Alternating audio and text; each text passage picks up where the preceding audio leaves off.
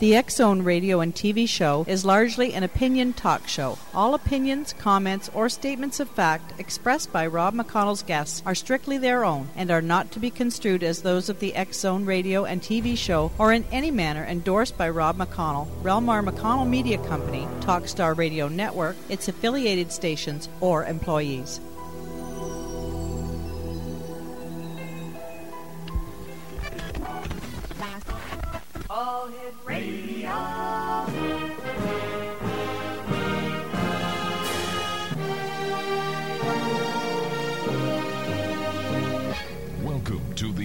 Zone, a place where fact is fiction and fiction is reality.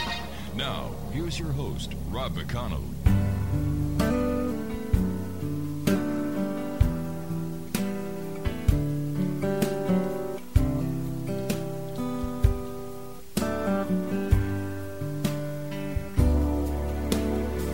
Another summer day has come and gone away from Paris or Rome, go home. Mm. Maybe surrounded by a million people, I still feel all alone. Just wanna go home. Oh, I miss you, you know. And I've been keeping all the letters that I wrote to you. Each one a line or two. I'm fine, baby, how are you? Welcome back to the X Zone, everyone. My name is Rob McConnell. My special guest this hour is Greg Myers. Uh, Greg is with uh, Paranormal, uh, Missouri Paranormal Research. And hey, Greg, how are you doing? Hey, Rob, my friend, how are you doing? I'm doing pretty good. What's new, thrilling, and exciting uh, besides this uh, documentary entitled "Children of the Grave"? Tell us about it. Uh, Children of the Grave is a Booth Brothers um, Twin Talk production. They're the same ones that did Spook, the Mhm. of Waverly Hills Sanitarium last year. Um, it's basically a horror documentary. Its focus is on children ghosts, um, i.e., orphanages, um, children's tragic deaths, and the remnants of what's left behind from those. And as out on DVD now, and also it should be showing on Sci-Fi, I think, in the early spring of uh, next year. Wow. Tell us, um, how did you get involved in it? Uh, can you share with us a few of the uh, cases that you worked on? And actually, it was interesting. We just got contacted out of the blue. They saw some of our cases and some Mhm. of our evidence on the on our website, and a couple of the cases that they did with us on the major segments. Um, one was the Pythian Castle down in Springfield, Missouri, which um, was built by the Knights of Pythias and was a children's orphanage when it was first built, and then Mhm. was later used to house World War II prisoners um, that they would actually bring in, like higher ranking officers for interrogation, the Germans, the Italians, also the Japanese. And then later it became a medical facility, then was left abandoned, and then the current owner came in California, bought it, and renovated it, and is bringing some culture and arts into it, along with you know the paranormal which exists there. And that's one the one of the first places we filmed at. The second place is our urban legend area here near my hometown of St. Louis, Missouri, um, called Zombie Road, which has a wealth of tragedy that stems back several decades. Tell me, uh, is the is the interest in the paranormal still growing, Greg? Yeah, it seems this year it's even higher than last year. There's more shows on television. Yeah. More documentaries being done that are showing on television and cable networks and satellite, as, as well as uh, there's more documentaries coming out that aren't being shown, but just being sold on the internet. So it's, a, it's quite like um, a ghost renaissance. It's, Yeah. It's expanding each year. You know, here we are uh, two days before Halloween, and um, do you find more and more people share the interest in ghosts as we get closer to Halloween? And then do you notice a a dec- decrease in the uh, the attention of ghosts? Well, that's that's somewhat true. It doesn't decrease as much as it used to during the off, um, I guess, Halloween season or the fall season. But building up into the fall season, there there is a heightened interest. And we get a lot of emails just with people sharing stories, asking questions, wanting our stories, as well as investigations. It seems activity or the notice of activity also heightens during this time frame. What's your favorite ghost story? Oh, that's a that's a rough one. Mm, I guess the Bell Witch of Tennessee, you know, is a good one since that is possibly the first documented case where the other side or the paranormal actually resulted in the death of a human All right, why don't we talk about this on the other side of the uh, commercial break that we have to take, Greg? Greg Myers is our very special guest. Uh, www.paranormaltaskforce.com is the, their website, or you can always uh, visit the MPR on MySpace, www.myspace.com forward slash catch my ghost. And if you'd like to find out more about Children of the Grave, visit their website at www.childrenofthegrave.com. 1 528 is our toll free number. And uh, when we come back from this two minute break, Greg Myers will be sharing his favorite ghost story with us as we continue live and around the world on the Talkstar Radio Network. Don't go away.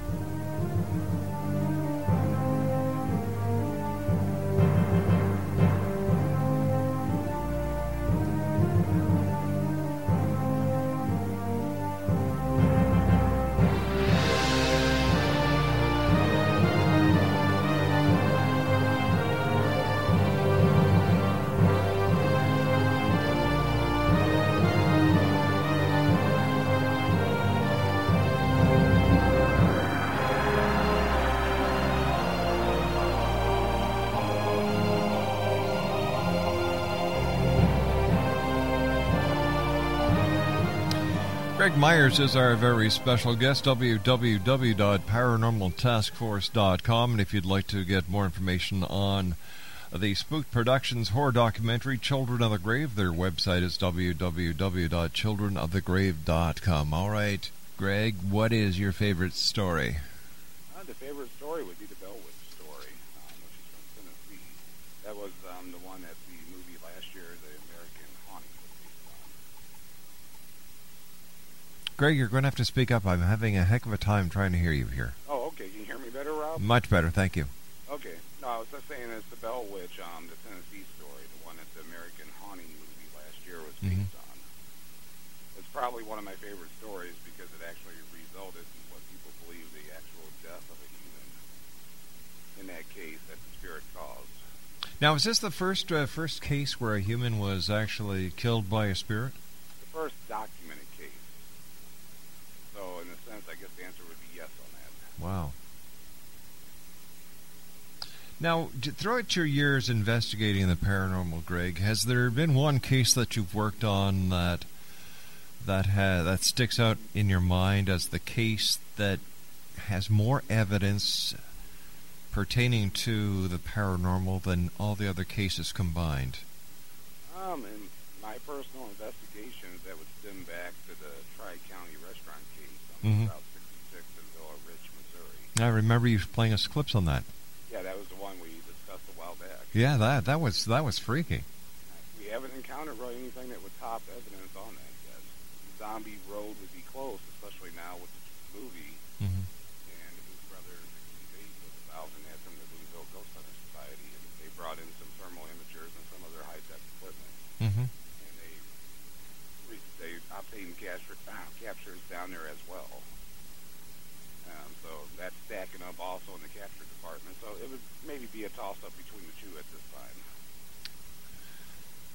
Greg, when you when you're when you go out with uh, with Steve and you do your investigations, um, do you do you each take separate roles? For example, do you um, do you decide, all right, Steve, I'm going to take the EVPs this time. You take the videos, uh, or do you do you delegate uh, with your team who's going to do what, when, where, and why? Um, yes, we do. Actually, there's been a little change in the teams. Um, Stephen LaChance, um, he separated from the team. Oh, he did. Yes, he did. Oh, He's on his own now. He's a producer um, with a radio show locally, which is eating up a lot of time, and Mhm. he's trying to author some books and other projects. But he still doing private consultation in extreme cases. Oh, give him my best, will you? I will. If anybody looks for him, though, and I know some people listening here probably are, he's at www.steven, S-T-E-V-E-N-A, LaChance.com. Or if they come to our website, I have a click through on the front that goes to his site also. Mm-hmm. But the a team structure, we're still set up the same way. Everybody has their independent jobs. We have our EVP specialists. Um, we have people who assist with the other equipment like the EMF meters, um, the temperature readings, and doing base, you know, work like that. And then we also have our photographers. We utilize sensitive investigators as well. So we utilize almost any resource that we could toss in there, and it depends on the haunting on how we structure the resources going in. And that's going through a long, extensive interview process with the client, a questionnaire, and we could actually assess and, you know, do some diagnostics on the problem even before stepping in. Is there any new equipment that has come out recently that helps you and other investigators uh, with the paranormal? As far as new equipment, I can't really think of anything off the top of my head except possibly the new DVR systems where you can hook up four to eight cameras to. Mm-hmm. And you have a hard drive component, so you could operate, you know, that many night shot cameras on one hard drive and let them run for hours. And those help a lot, except you need a lot more technicians, uh, technicians and post-analysis people, you know, to go through and all that evidence because you're gathering a lot more. But that eliminates the individual setups like in the old days of the camcorders and everything else. Mhm. So on my end, that's become a very, very, you know, big thing with utilizing those. It's making the job a lot easier in a lot of ways on setup at the site. All right. Now, I know that you talked to other paranormal groups out there, and has anyone finally caught that all conclusive photo that proves beyond a shadow of a doubt that spirits do exist? In my opinion, there probably are some out there that have captured such photos, but with the amount of skepticism and criticism out there, and with us being considered a parascience, you know, to the scientific community, Mm-hmm. um, there is no cohesion in that department where everyone works together.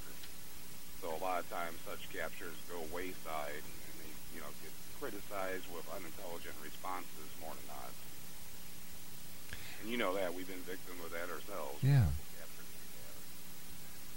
we have. But um, I, I, th- I, I thought that someone or some organization was opening up a database that was going to be accessible to all paranormal groups, and that this would be a place where all the data would be put and analyzed. That that hasn't happened, I would imagine.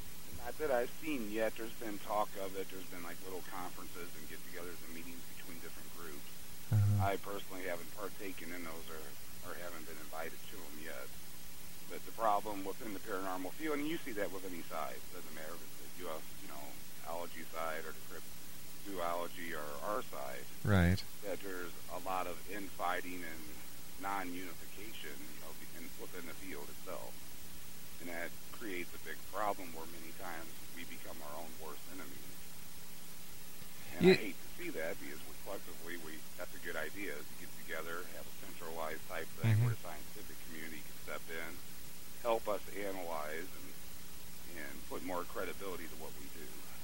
You know, you'd think by now that all this infighting would be over, that people would be working together.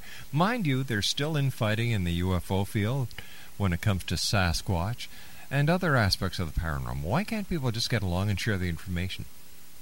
I think it's of human nature. You have a lot of different reasons people are in, in these fields, and I think that plays a big role in, in it. You know, you have ones out there probably for the notoriety reasons, and there is some profit level that I haven't seen that level, but you know, there are some you know out in the circuits that that do profit Mhm. from certain things, and then it also becomes territorial. But it would be nice if everybody you know could put you know all their hate aside and and work together, and you know, I'm sure we would come out with some very positive results if that happened. I understand that the that the uh, paranormal investigations and the UFO investigations in the Soviet Union in, in Russia work very close together. the different organizations, and they share the information. And that's that's what I I probe in those areas a little bit because I would like to expand, you know, Mhm. our team, you know, outside of just the normal, you know, ghost type situations and UFOs and other things. But it does look that way that even in the Soviet Union and even parts of Europe that there's more of that centralized unification that we don't have here yet. It'd be nice to see that come here, and maybe some of the other sides here are making, you know, bigger strides than what the, the, the paranormal slash, you know, ghost side is. Right. What do you think it'll take to get all the different organizations to work together and share the information? It's going to take a lot of meetings, um, like they're trying to do, but I think it's going to be a hard thing. We're dealing in an age where there's a heightened euphoria for this. You could have a couple people sitting on a couch watching a TV show, and the next Mhm. day they have a MySpace up calling themselves a ghost hunting team or a UFO investigative group, and they're out running around many times without experience, except from what they're seeing, you know, on you know the media circle Mhm. So that's going to be a hard thing to weed through and get everyone unified. It's going to take probably the people who have the most experience in the field, the ones with you know a decade here, a decade there, to get together and lay down the base platform, and then others hopefully will step up and follow. My name's Rob McConnell. This is the X Zone on the Talkstar Radio Network. Um, this portion of the X Zone is being brought to you by our good friends at Premier Psychics. Isn't it incredible? And how great it feels when you finally connect with a psychic who authentically cares and has talent. Well, at Premier Psychics, that's exactly what you will find. Great talent, great people.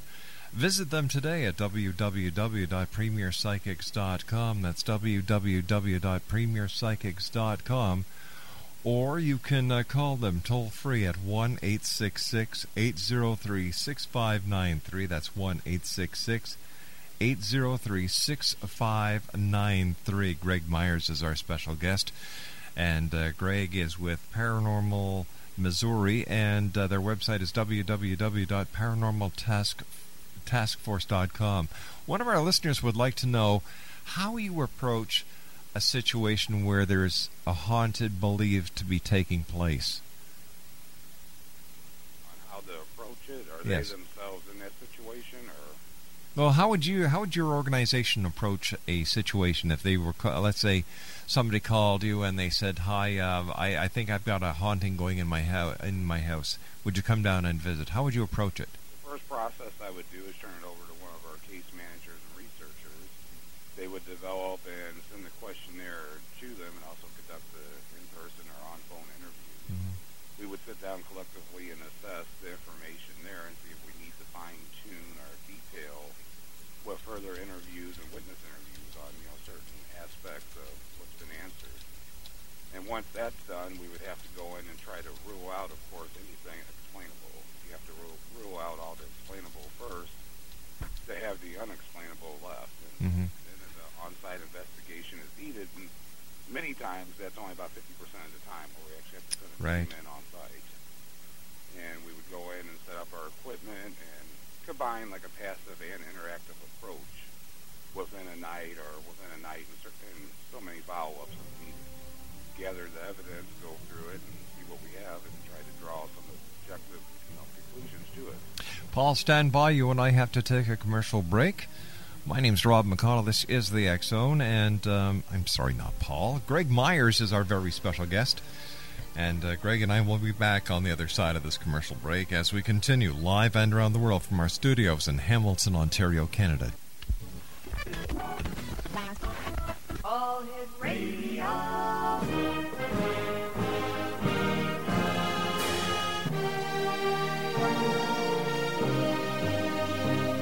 Welcome to the X Zone, a place where fact is fiction and fiction is reality. Now, here's your host, Rob McConnell.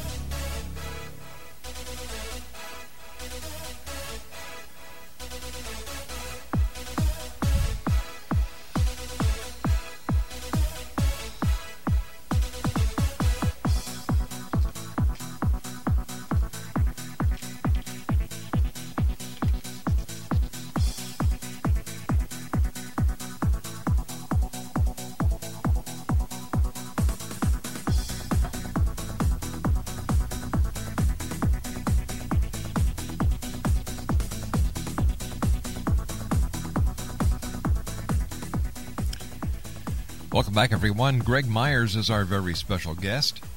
And uh, Greg is uh, a gentleman that we've had the pleasure of having on the show before. And Greg is the administrator for Paranormal Task Force. And uh, Greg, how long have you been involved in the paranormal? Uh, personally, I've had lifelong experiences since being a child. Um, in the field itself, it's only been a few years actually, but we've had a lot of experience within a few years. It seems nonstop. Mm-hmm.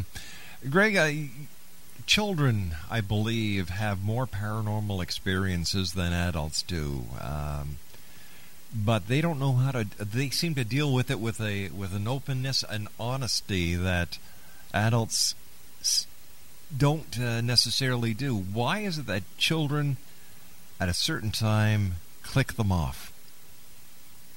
That's something that's not really understood. You know, I concur, concur with that. That the children they're very open in the. They see things from the other side of the veil, and all of a sudden I'm seeing probably about nine to twelve years old, somewhere in that period. This click, that switch goes off, and a lot of it might be a lot of times they open up to their parents, and you know when they're younger, and their parents, you know, tell them things like, "No, you don't. You don't see this." Right. Um, that's an imaginary friend, and that might force a psychological effect, which just causes that switch to go. Hmm. How do you celebrate Halloween at your place? I have little wee ones myself, so actually they go out trick or treating for Halloween, or we pass out candy from our house. We take turns, you know, different years. And now being involved with the paranormal, there's a lot of events, you know, we get invited to for that, or Mhm. media engagement, so that also gets thrown in the mixture. Are there any cases that you're working on right now, Greg? Oh yeah, we got quite a few going on right now. Actually, it's kind of kind of interesting because we do a lot of private client cases, you know, of extreme situations. Right. But this year, we've actually had an increase of like historical societies and historical places, and I'm starting to see that you know a lot of these historical societies, they you know a lot of these places do have paranormal activity there, and many times you know the old timers for years would say you know they want to leave it alone. Mm-hmm. They don't want to advocate that, but I think they're starting to see how open the public is becoming. You know, I think you have what one out of four people on a lot of these surveys now, or even more, who believe in ghosts. So it's becoming a viable thing to help re-energize um, their historical properties with tours and everything else. So that's become like our secondary type of client, and it's, it's also an important thing to help out and to get the youth involved with those historical places as, as well. Because many many of these societies, people are what 60s and 70s on average, and they're not going to be around forever. So that's something I like, you know, to get people out there to be aware of. You know, if you get time, you want to volunteer time, try to help your local historical society with something. That's one thing that ghost investigators and research organizations like yours does is it keeps history alive. And I think that a lot of the has there ever been historical finds made by paranormal organizations? Um, what would you mean by historical finds, Rob? All right, let's say the uh, that up until s- this point, history has depicted this um, this part of history as ABCD. But after research by organizations like yours, there, there, there's continuation of history that wasn't known up until that point. Yeah, there are some cases when the paranormal groups get involved, they do go, you know, back further in research, or they find things in between that might Mhm. overlooked. Sometimes the value of the sensitive or psychic side of the field, and we do utilize them within our group. They help us, you know, for lo- the hot spots, like locations where the paranormal activity might exist.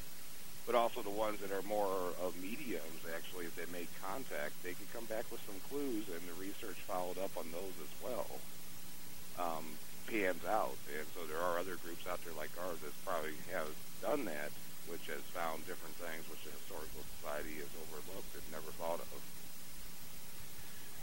Now, um, prior to going out on an investigation, do you research the property? Do you uh, do you try to find as much as you can about it, and so that you're not doubling up your workload, so oh to yeah, speak? we have a full research team and staff. We have a research coordinator, Mhm. and that's all in part of the pre-investigative stage, um, where they actually do extensive research with, within the courthouses, historical societies, libraries, and whatever they could pull from old timers, you know, witnesses around that live in the area, and we try to gather all the facts we can before going in. And many times that's a continued process. It Mhm. continues throughout the investigation and many times afterwards. And interesting story on that that stems back to that Tri County restaurant. I don't know if this was last time we talked to you. Yes. up to this point, but you remember something down in the basement would throw things at us. Yeah. was- Yeah, I remember that. there was an incandescent light bulb one time, and then actually a rusty butcher knife one time. And we kept researching and putting out feelers out there, and we actually had some old waitresses and workers that hmm are in their 60s that contacted us, and they were starting to tell us of a story of a man who used to live in the basement during that time. And his key thing is when the employees went down there, he would throw stuff at them. So it's kind of interesting how sometimes the research can answer some of your investigative questions as well in your experiences on site. Now, when a, when a spirit, quote unquote, throw something, is it done by telekine- uh, telekinesis, or do they actually physically pick it up and toss it? Well, it depends on how you look at it. There's some theories going both way. I guess the telekinetic method Yeah. could be one method, and you have to remember, you know, a spirit is mainly energy, so they might be able to outreach their energy in a human form. You know, people see full apparitions, and they might be able to keep that ener- energy together to, enough to actually pick up something and throw it. So I think either way would be very possible. What are the do's and the don'ts when it comes to ghost hunting?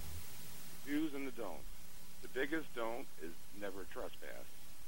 There's many new people. They jump in the field. They go find cemeteries, abandoned buildings. They go trespassing into them, into dangerous situations. Mm-hmm. Last year, you probably remember there was a teenager up in Ohio that was actually shot in the head to trespass. Yes. So that's my biggest do not. The biggest do would be always take a buddy with you. You never want to go out alone. You always want someone with you in case you run into a situation where you get hurt. There's someone there to help you. And then you go in, you know, I could go through several other, you know, look, smaller do's and don'ts, but those are probably the two biggest ones out there. And do not provoke. Always show respect um, for the unknown. A lot of times if you provoke it, you don't know what's going to happen. And I've seen people, you know, hurt, you know, from the paranormal as well, pushed down, you know, picked up and thrown in the walls, and the things thrown at them. Um, some people getting cuts on them unexplainably. So I've been in situations where the paranormal has reached out and hurt those in attendance. If somebody listening tonight is saying, "Geez, you know, I, I'd really like to get involved and s- become a a, a, a haunted researcher," uh, what advice would you have for them? Best advice is maybe to find a local team before you try starting your own. Mm-hmm. um, search out, do some research on the teams in your area, contact their leaders to see if they have some type of apprentice program or some type of a, like a tag along program where you can go along. And first see if you like doing it. Many times, paranormal research and investigations to some people could be the most boring thing out there to do. And then by going along with another team, they might find their special little area they want to focus in. Because I view like our team as almost like a business or corporation.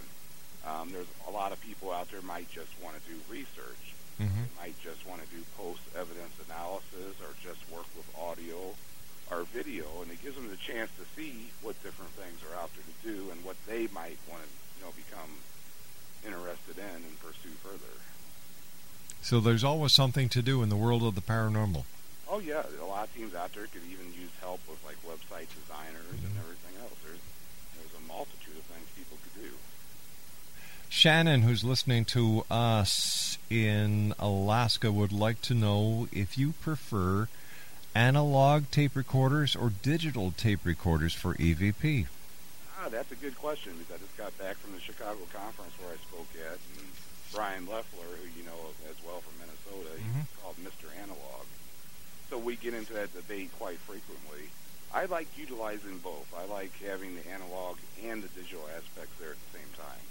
There's been things that have been good that we've captured on analog, and there's been some things equally as good on digital. So I think they both have a very important role in the field and especially with digital um, video and Other types of media where you don't have the consumables, those are very good for your interviews um, and documenting other notes as well. So that's a personal preference of who's out there in the field, but I like both. I won't pick one over the other. All right. How about uh, these voice-activated tape recorders? Are do, are they any good? Uh, and do they actually work when it comes to EVP? I do not utilize voice activation. I learned that early on while trying to capture audio, you know, to analyze for EVP. Mm-hmm. Uh, voice activation, many times, the spirit of what you're trying to capture is disembodied voice from. It might take it a while to manifest its energy to get its message out. And in the process, it could take it that half second, three quarters of a second to activate the recorder. And if its message is only a second a second and a half, well, guess what? You lost half of it. So I do not use voice activation whatsoever, and that would be one recommendation I would give anyone out there. You know, shut that off and just go with a straight, you know, recording. All right, here's one that I'm sure you knew you were going to get sometime tonight. This one is from Malcolm. Malcolm lives in Chambly, Quebec. And Malcolm would like to know if orbs are real. Oh, that's a good one. And yes, Malcolm, if you're listening, we get that one quite a bit. Orbs is one of the most controversial things out there. Um, in my opinion, 99.9% of photographic orbs that are captured are explainable from, you know, dust, whether it be Mhm. dust, moisture, um, maybe flare back, you know, from the flash, or several other reasons. But sometimes you do have that percentage that will pan out and be authentic. It's hard to tell the difference between the two. A lot of it depends on the camera settings. You really have to get in and analyze, and it also depends on the experiences that the individual had during the time that they captured such. You know, if they had temperature readings um, going up or down, er- erratic EMF readings, Mm-hmm. um, other human experiences that could be documented along with that picture, then it might be something more notable than not. Sharon from uh, Dorval, Quebec would like to know what your opinion of the movie White Noise was. Uh, White Noise, I found a very interesting movie. Um, even though I do EVP, I'm not instrumental trans communications expert. I would like to learn a little more about that field. But I found it to be interesting. From my understanding, some of it was a little overplayed and exaggerated, possibly, than what the real stuff is. But I've never worked with one of those people in the field yet, and that would be probably one of my things on my list now to maybe get someone on our team who has experience in that part and add that as a resource, you know, for our end as well. Is it possible for negative entities to come through like uh, was depicted in White Noise? I think, you know, it's possible that a negative entity could come through anything. Mhm. I think it's not what the person is using because you have, you know, people out there, Ouija board bad, Yeah. tarot cards bad, scrying mirrors bad. I think it's more of the person's mind. If the person is trying to open something with their mind that they fully don't understand how to open or how to contain or control, that anything can step through what becomes open and come out. So I think that danger persists in anything, and I even get in arguments with and have written things with EVP as well when you're trying to capture audio doing it interactively that possibly you could open those doorways if you don't contain your questions to specifics. But at least that way you're still not asking the spirit to come into you or something else to communicate. But there still are dangers, you know, all the way through that have to be noted and taken into consideration. Are Ouija boards really bad? I don't think the board, the a Ouija board is a piece of plastic or a piece of, you know, board with a planchette. The board itself isn't bad, and that's, you know, what I was getting at the first part here. Mhm. But when you have someone holding on to the planchette or several people, in that case, you are inviting a possible entity to come inside your body to control you to move the planchette. And that's where that invitation is open. It's like, hey, I'm opening my door. Come on in and, you know, give me a message. And that's where the danger aspect comes. But you could do the same thing with a cup of water if you're trying to communicate with a spirit as well in the same aspect. You mean people try to commun- communicate with spirit with a glass of water? No, not necessarily. I was just tossing. Oh, I, I see. You're just using that as an example. right. All right, Greg, stand by. You and I have to take our final break for this hour. Greg Myers is our special guest. Uh, his website is www.paranormaltaskforce.com. And um, if you'd like to find out more about Children of the Grave, the website is www.childrenofthegrave.com. And Greg and I will be back on the other side of this commercial set as the Zone continues live and around the world from the Talkstar Radio Network from our studios in Hamilton, Ontario, Canada. Don't go away.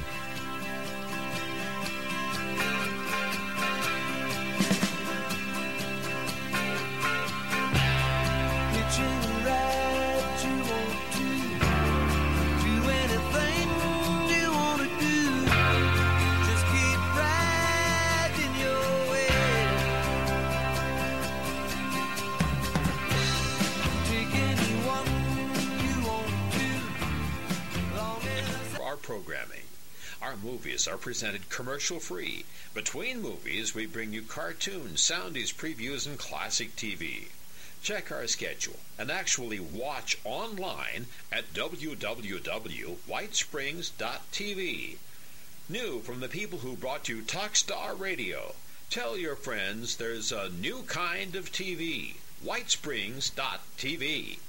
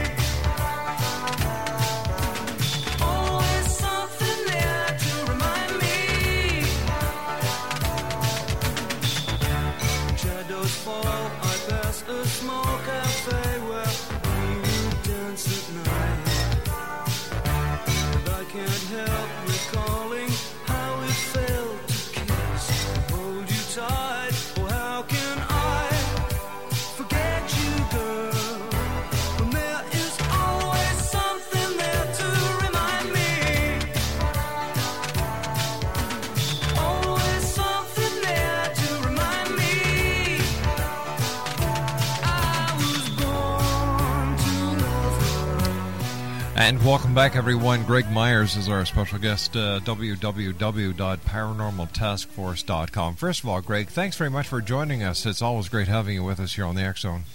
Yeah, I want to thank you too, Rob. It's been great. You're always a wonderful host and one of the best shows out there. Thanks very much, buddy.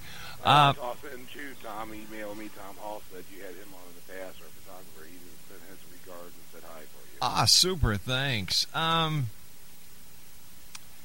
where's your next big investigation going to be? Um, I don't know right now. We have a few Halloween ones. Uh huh. Of course, Halloweeny, eh? The, the location's still private for the radio station here. Right. can't disclose that, but we do have a big ongoing one in Potosi, Missouri, of uh, several historic buildings. And that's going to be ongoing as well as another one, the Harney Mansion out in Sullivan, Missouri, and along with our private cases. So we got quite a few going on still. I think we've done about 50 this year. Holy cow. It's like nonstop.